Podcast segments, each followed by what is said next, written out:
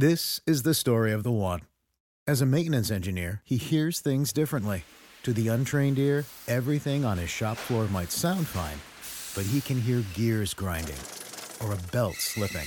So he steps in to fix the problem at hand before it gets out of hand. And he knows Grainger's got the right product he needs to get the job done, which is music to his ears. Call, clickgrainger.com, or just stop by. Grainger, for the ones who get it done.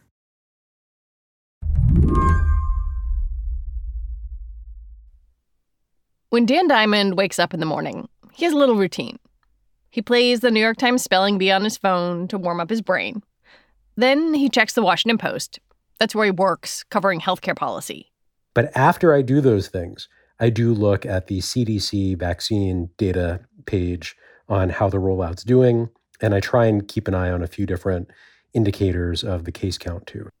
And right now, it feels like the pandemic is in a delicate place. The pace of vaccinations is ramping up, but so are new cases, as the CDC director said. We have so much to look forward to, so much promise and potential of where we are, and so much reason for hope. But right now, I'm scared. And I was trying to figure out is that a reasonable position? Is she, as a new official, maybe speaking off the cuff in a way that the White House didn't support? And everyone I talked to said, no, this, this is fair. This is accurate. We have seen great progress over the past two months. We're now at a moment where that progress could get blown up if the cases keep going up and the protections keep being rolled back. As I talked to Dan, I thought about my Monday morning when I went to a mass vaccination site in Brooklyn to get my first shot. I was really hopeful, standing in line in the cold with all sorts of other New Yorkers, like we were all doing our part together. And then I had this thought as I was sitting there in the observation area after my shot, like how how in the world do we keep track of all these people? It's been hard because at times people showing up for vaccine appointments, they haven't done a lot of pre-registration. They may have only heard that the vaccine was available because some doses were otherwise going to be thrown away. And there are mass vaccination sites, there are pharmacies, there are all sorts of different providers at this point administering these shots. The data does get rolled up and collected and sent to health officials, but there's no data in this moment that would allow scientists to be able to say this many people with these conditions got vaccinated this week with the Pfizer shot. This kind of data could be really important for the next phase of the pandemic, the part where we try to climb out of it, which could require knowing who specifically has been vaccinated for travel, for school, or work. Right now, states, private companies, and the Biden administration are trying to agree on how to make some kind of credential that shows a person has been vaccinated, otherwise known as a vaccine passport.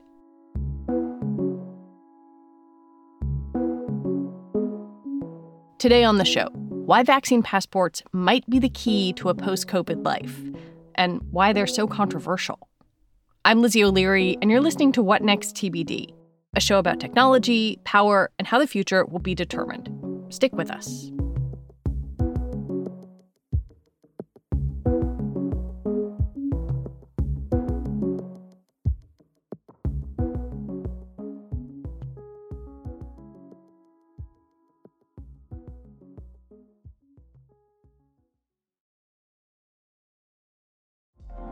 Apple Card is the perfect cashback rewards credit card.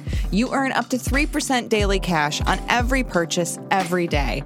That's 3% on your favorite products at Apple, 2% on all other Apple Card with Apple Pay purchases, and 1% on anything you buy with your titanium Apple Card or virtual card number. Visit apple.co slash card calculator to see how much you can earn. Apple Card issued by Goldman Sachs Bank USA, Salt Lake City branch. Subject to credit approval. Terms apply. Okay, I think that this term vaccine passport gets thrown around like we all understand what it means. Is there a definition? Like what does what does vaccine passport mean? I think it depends who you ask. Hmm. The Biden administration would say this would be documentation of people who have been vaccinated and they can present it as needed to travel authorities, to businesses that are requiring some proof of the shot. They actually try and avoid the word passport, Lizzie. They they've talked about credentialing of this information or vaccine verification. Republicans would say that passports are an infringement. Uh, that this is an increasing argument from from the right that passports are an attempt uh, by the government to collect data in an inappropriate way, to butt into people's personal health decisions. And even the use of the word passport is creating some complaint that this is an elitist term, that only people who travel internationally have passports. So why why are we even cottoning on to that term at all?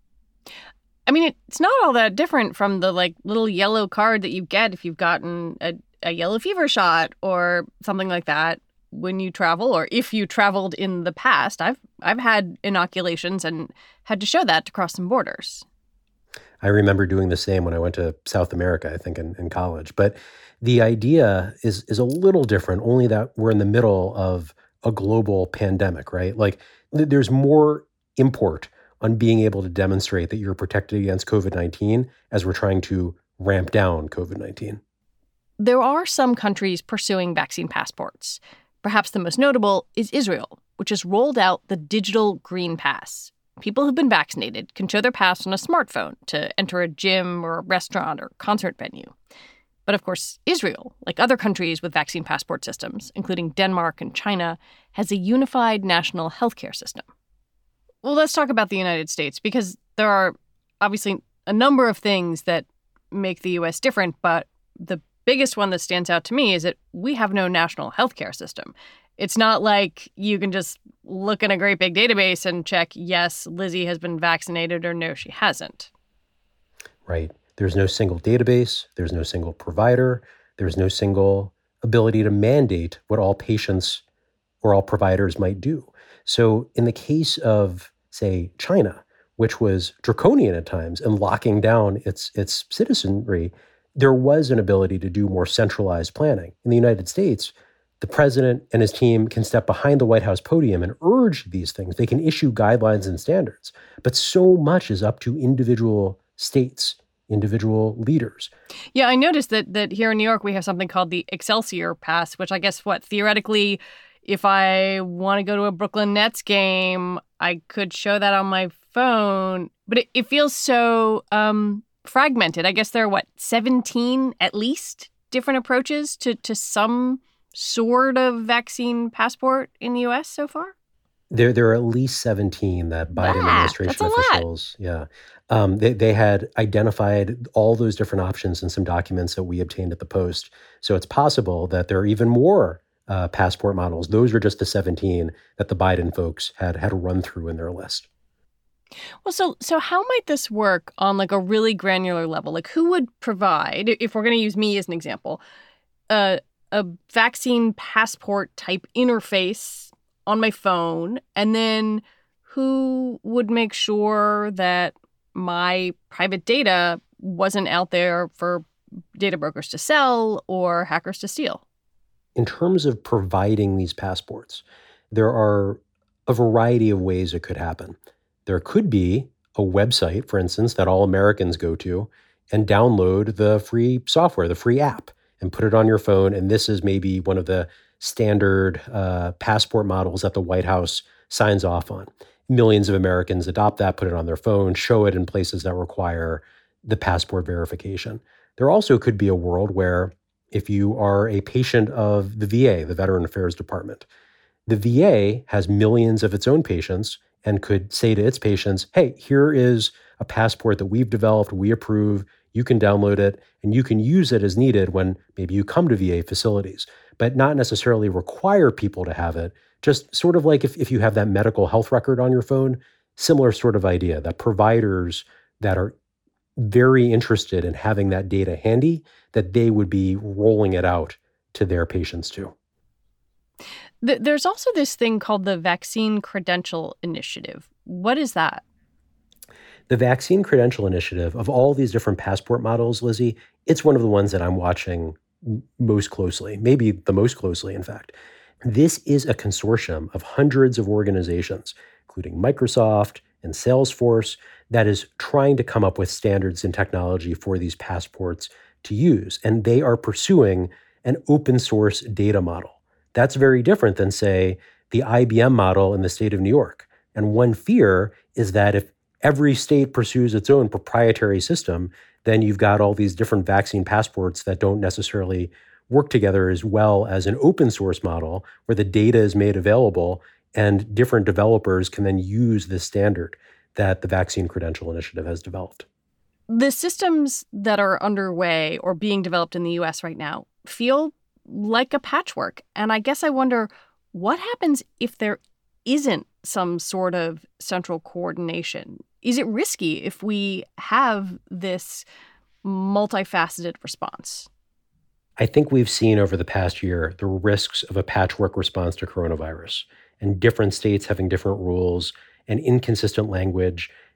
It just makes it that much harder to contain the virus hmm. and to coordinate across the country. At the same time, one could argue that a strength of the United States is the power of federalism, and that different states should have flexibility on what they do because the situation in Massachusetts is very different than the situation in Texas. But the risk is real, Lizzie. The idea that there won't be ways to make sure that people are vaccinated, even as the economy is reopening, that makes a lot of public health experts nervous for good reason. We are trying to get past the pandemic, and without ways to know that Americans are protected, that could plunge us back in. Well, take me through what the administration is talking about because you got a hold of some documents um, that showed that the administration and some private companies are talking about a standard way for Americans to prove they had been vaccinated. What are those discussions like? Those discussions at this point are pretty high level, Lizzie. What the government is looking to do is make sure that these digital passports, that again are already being developed, that whatever comes and whatever companies might pursue in the United States meet basic privacy standards, are, are protected against fraud, are also accessible to as many people as possible. The HHS officials who are doing a lot of the groundwork, the, the basic blocking and tackling around data standards and coordination, they've, they've urged patience what they're worried about is moving too quickly, rolling out, say, a passport that could be hacked, that doesn't protect people's private information, that only increases fear and concern in the middle of this bigger concerning year that we've all lived through. There's so many different parts of this story, and I want to go after them one by one, but I want to talk about the tech part of this a little bit because it seems complicated. I mean, in the course of the pandemic, there have been notification apps, and a lot of those fizzled. Like if you came in contact with someone who officials knew had tested positive, there were supposed to be testing apps, and those also kind of fizzled. I, I guess it feels like, I don't know, I feel a little skeptical of some of these kind of loose knit groups of interests, whether they are a big hospital system or a tech company or the government or everybody kind of all working together, because so far this stuff doesn't seem to have worked. Yeah, and they, they only seem to work in really contained, constrained environments. I don't know if you've read or done any reporting on the NBA's bubble in Florida last year when the yeah. basketball players started up their their contained uh, season, and in that case, there were such strict standards around alerts that when you got too close to other people, you you you get this alert that would say hmm. you, are standing too close and other data checks. And it did seem to work. There were no no cases of covid in this contained environment.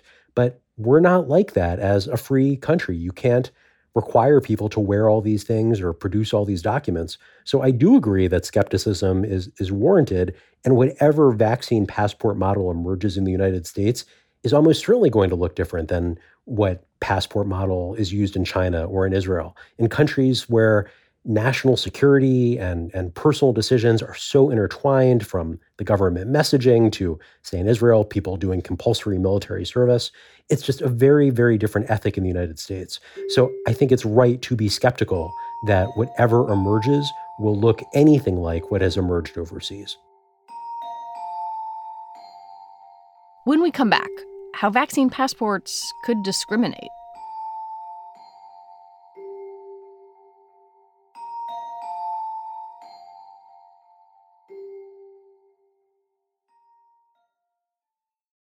America. We are endowed by our Creator with certain unalienable rights life, liberty, and the pursuit of happiness. At Grand Canyon University, we believe in equal opportunity, and the American dream starts with purpose. To serve others in ways that promote human flourishing and create a ripple effect of transformation for generations to come. Find your purpose at Grand Canyon University. Private, Christian, affordable. Visit gcu.edu. This episode is brought to you by Progressive Insurance. Hey, listeners, whether you love true crime or comedies, celebrity interviews, news, or even motivational speakers, you call the shots on what's in your podcast queue, right? And guess what? Now you can call the shots on your auto insurance too. Enter the Name Your Price tool from Progressive. The Name Your Price tool puts you in charge of your auto insurance by working just the way it sounds. You tell Progressive how much you want to pay for car insurance. Then they'll show you a variety of coverages that fit within your budget, giving you options. Now, that's something you'll want to press play on. It's easy to start a quote, and you'll be able to choose the best option for you fast. It's just one of the many ways you can save with Progressive Insurance. Quote today at progressive.com to try the Name Your Price tool for yourself and join over 28 million drivers who trust Progressive. Progressive Casualty Insurance Company and Affiliates. Price and coverage match limited by state law. The concerns about vaccine passports tend to fall into two camps equity and politics. Vaccine distribution in the U.S. is already unequal. Even though racial data on COVID vaccines is incomplete, CDC numbers show that nearly two thirds of people who've received at least one dose are white.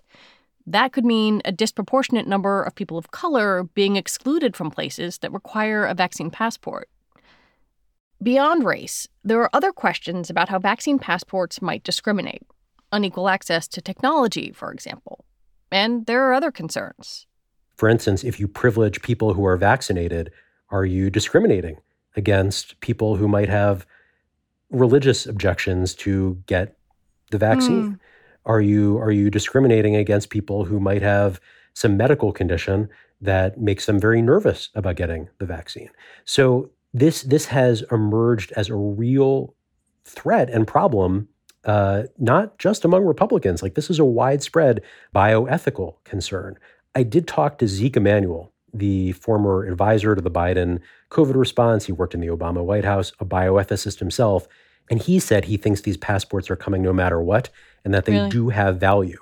But all the bioethicists, all the officials I talked to say it's important to tread lightly here. And that's another argument not to mandate anything because you're further potentially widening those equity gaps that you alluded to.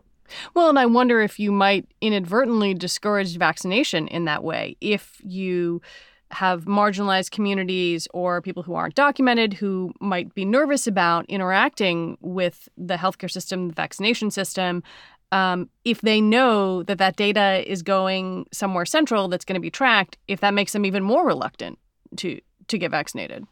That fear makes total sense to me, especially after talking to some voters who are vaccine hesitant. I hmm. will say that the government has insisted there will be no central database. This is not like the Trump administration, which collected data from people who were helping refugees come into America over the past number of years. And the fear from that was if, if you showed up to help these refugees and you were an undocumented immigrant yourself, it would it might scare you because that data could be shared with with people who might deport you. So this is a very different model, at least from the government's perspective, where they don't want to be the keepers of this data. Let's talk about the politics a little bit. Um, the Republican line that has emerged in the past few days is that this is big government run amok. Um, and you hear that from, say, Florida Governor Ron DeSantis. Uh, we are not uh, supporting doing any vaccine passports in the state of Florida. But we always said we want to provide it for all, but mandated for none. And that was something that, while if the government was doing what some Republicans said it was doing, I might understand that argument. If the government really was creating a passport and forcing all of us to present it, if we just wanted to go into a bar, then I, I, I could see where they're coming from. But that's not what the government is doing. Well, I guess I wonder that even though you, for example, have been very clear in your reporting that this is not something that the government has any plans to mandate, that message is so stark and does play into some people's fears. Could it potentially mess with any kind of vaccination confirmation system um, in this embryonic stage? I think it's already messing with it. I was talking to White House officials this week after some of our stories broke in the Post about what the White House was doing around vaccination credentialing and was hearing about the concerns that people were now bringing to the White House, business leaders, politicians, some of those concerns valid and backed up by what's actually happening, some of those concerns amplified by the talk radio sphere of mm. what these business leaders were worried would happen. So, it, at minimum, is creating a headache for people trying to execute on this plan. At maximum, it might scare Americans away. It might it might stop what could be a good health initiative from taking hold if millions of people think there's some nefarious ulterior motive. You have been talking with the administration, you've been talking to critics of the administration. Um, how much are they leaning into working on this right now, knowing that it's sort of secondary to getting people vaccinated in the first place? Good question. That's exactly the calculus that they've made. One, the focus right now needs to be getting shots in arms, getting vaccinations up because of the case numbers rising, the threat of variants, worrying about presenting proof of vaccination is tomorrow's problem, not today's. That said, the Biden administration very much wants things to go back to normal as as much as they can this summer. And if we are in an environment where people are mingling, socializing, wanting to go back into, say, a bar, and not being able to control for the risk that some people might be vulnerable to COVID, might not have gotten their vaccine.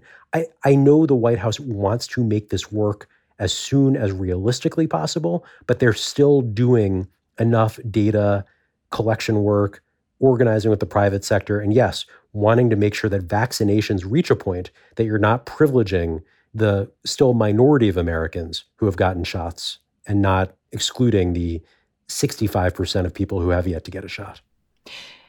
Is it important to get some sort of vaccine tracking system in place while the vaccinations are happening, it, it sort of makes me wonder if you can collect that data and and sort of assess that status post facto, or if it has to happen in the moment when that shot is going into the arm.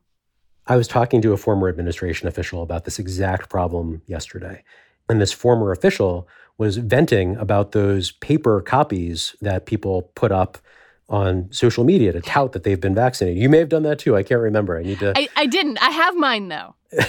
I, I, was going to check Instagram when we were done and see if it was there. But the missed opportunity to have done more upfront work, as opposed to like a paper card, but to have some of the digital tracking set up two months ago. That that is something that folks are absolutely lamenting because you mm-hmm. can do this work later. It's just going to be harder, right? And you also have the threat of people putting up their private information about when they got vaccinated and where. And if you're worried about fraud around proof of vaccination, all of these paper cards circulating on social media with people's personal data, we've already seen potential data risks that could exceed what might happen with some of these digital passports. What do you think the timeline is right now? Where do we go from here? So, we're talking at the start of April. My expectation is that we won't see anything from the administration on this for at least a few weeks. They are they are consumed with other challenges right now, rolling out more vaccines, getting the case numbers down, working on priorities that have nothing to do with COVID, like infrastructure. So this issue, which is so knotty and thorny, probably doesn't rise to the front of the agenda until late April or, or May when there might be more shots. Dan Diamond from the Washington Post, thank you so much. Lizzie O'Leary, it is delightful to be with you. Thanks for having me. Dan Diamond investigates health policy and politics for the Washington Post. That is it for us today. TBD is produced by Ethan Brooks and edited by Allison Benedikt and Tori Bosch. Alicia Montgomery is the executive producer for Slate Podcasts. TBD is part of the larger What Next family And it's also part of Future Tense, a partnership of Slate, Arizona State University, and New America. I want to recommend you take a minute and listen to Thursday's What Next about LA's housing crisis and the showdown over a public park. What Next? We'll be back on Monday. Have a good weekend. I'm Lizzie O'Leary. Thanks for listening.